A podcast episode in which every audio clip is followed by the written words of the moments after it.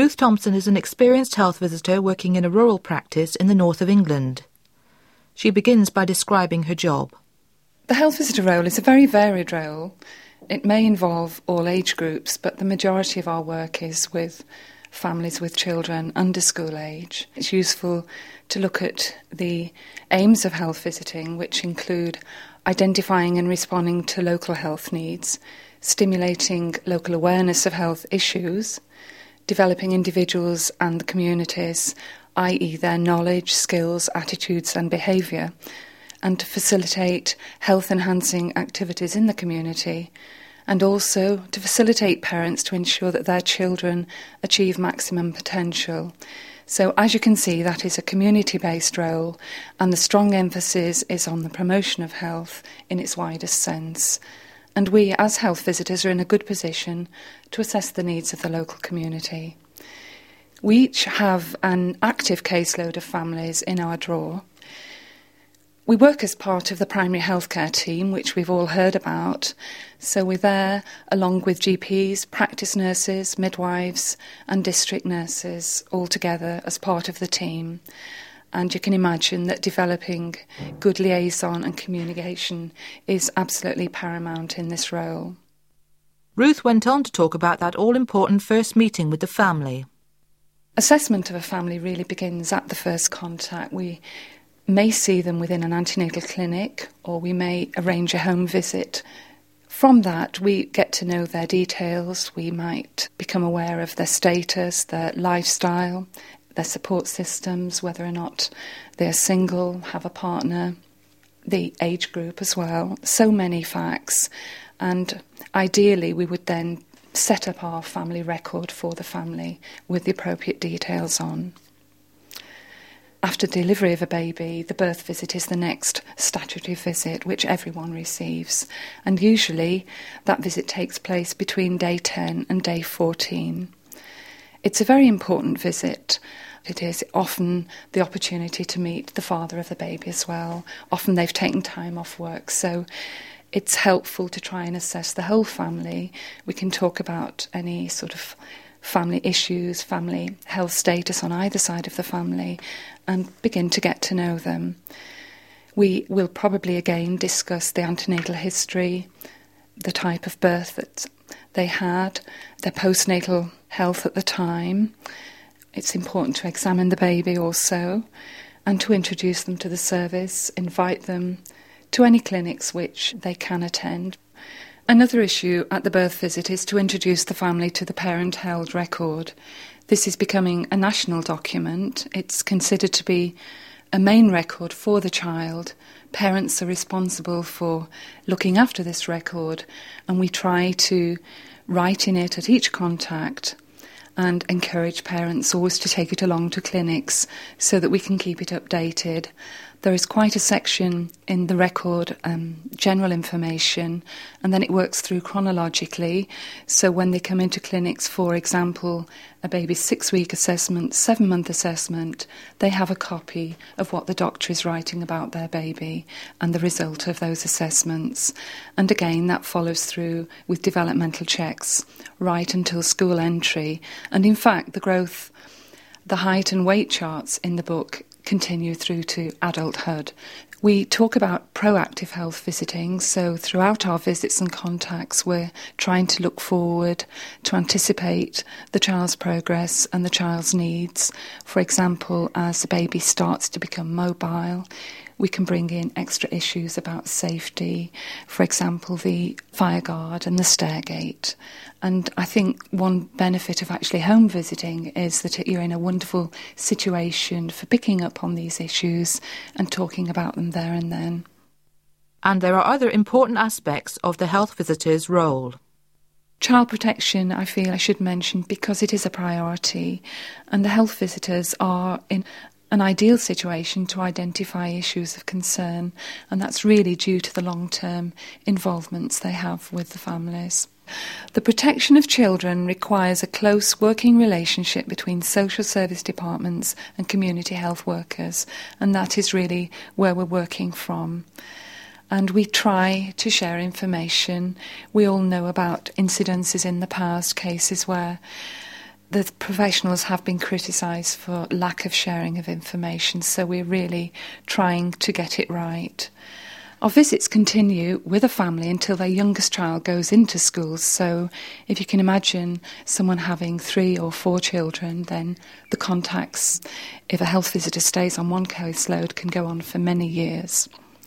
And when it is time for the youngest child to go into school, then we hand over our health visitor records to the school nurse and discuss any concerns that we might have about that child. Ruth Howard works with the National Childbirth Trust and she describes the services and support this voluntary group provides.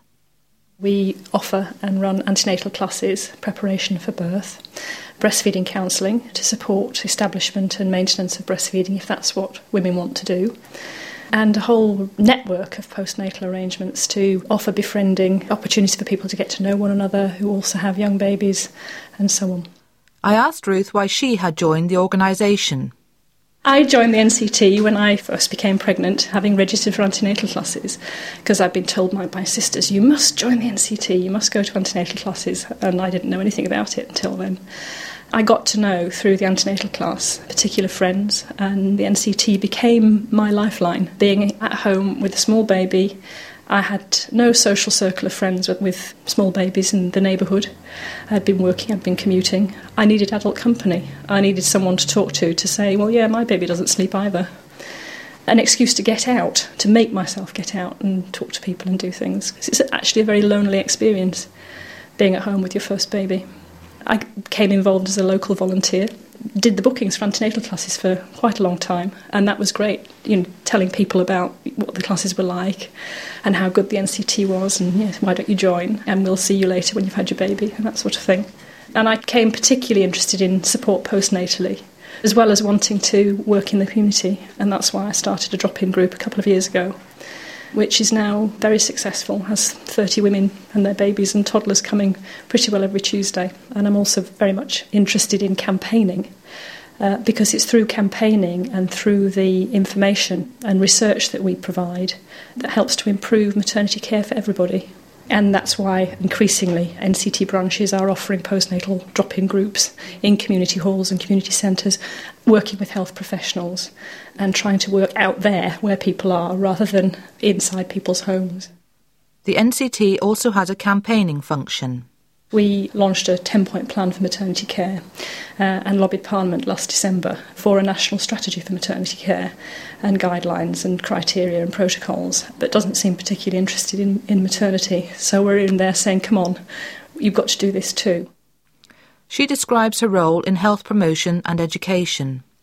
I see promotion of health as a main priority, that we're here to encourage the families to use the clinics to uptake any screening which is offered to them. We're there to send out appointments and to give parents the information to encourage uptake of immunisation and to allay any of their fears which they may have about that, and even to explain the correct use of paracetamol type medicines after immunisation. This can be a worry to parents with new babies, and I think to gradually give them this information and to give them confidence is part of that. I think developing the relationship with a family is very important, a huge priority. And I think to develop a, a, relationship of trust where we know that the family aren't afraid to pick up the telephone to ask a question, no matter how small it may seem to them, to acknowledge that it is worrying them, that it is important, and to give them that confidence to share their worries with you. And we need to give them time, we need to be a good listener and not to always appear to be dashing, to give them time to explain their worries to us. We're very much an advocate for the children and for the families, and this may be quite separate for the child and for the parents. For example, in a situation where there is perhaps lack of parental motivation or knowledge. If a child isn't getting the adequate stimulation, then the health visitor is actually a voice to promote parental awareness and to talk the parents through each stage of that child's development of the expectations to encourage appropriate play and also, for example, to bring in safety issues at each contact. We may be an advocate for the parent, for example, by lobbying for services locally if services are inadequate. Perhaps people just don't have the facilities for getting to clinics or inadequate bus services, and, and we're considered to be a voice that can be used. Or it may be writing a letter to the housing department if the family have got problems and, and we feel that we can write an objective letter about all the issues, about the health of the whole family, any concerns, then that is something that is done frequently. I think also the health visitor service has got to be an holistic service. It is not just physical health that we are looking at, but emotional, social, and psychological health. Returning to work is a, a huge area of worry for mothers. So often they don't have a choice about whether or not they return to work and may worry greatly about childminding facilities, whether to put the child in a baby into a nursery or to get a nanny. And these are huge issues for them, and they like to have someone to talk it through with them and even to make them aware of the law about registration of childminders, those sort of issues or even to support them with perhaps they're still breastfeeding a baby and the date has come to return back to work and we can talk at length, work through their routine with them so that they can feel confident about what they're doing. I think it's extremely important to make everyone feel important. Parenting is a very challenging role, irrespective of social class and of knowledge. We all have our worries, and yet it can be such a rewarding role. And I think if we can just make them people feel that they are playing an important role in society, even though they may not have the status of a professional job which they had previously, that they're still playing a very important role. And we are proactively looking at nurturing the next generation of parents. So, any health issues that we bring in, whether it be dental care, perhaps just talking about not giving sugar drinks from the bottle, looking at dental health for the whole family, healthy eating for the whole family, perhaps the benefits of exercise, then I think this is really important. Or even if it's just to encourage families to sit down together to eat their meals, to develop social skills for the children in that way. I think from knowing the families, it's being able to judge the level of their understanding and knowledge, which varies greatly and then we need to structure our advice accordingly. So it may be such simple advice as giving instructions as to how to sterilise the baby's feeding bottles, or perhaps how to make family weaning foods. Some people have very few cooking skills, and sometimes we have to sit down and talk about how to cook carrots and turnips, not to add the salt, and how to blend them for the child.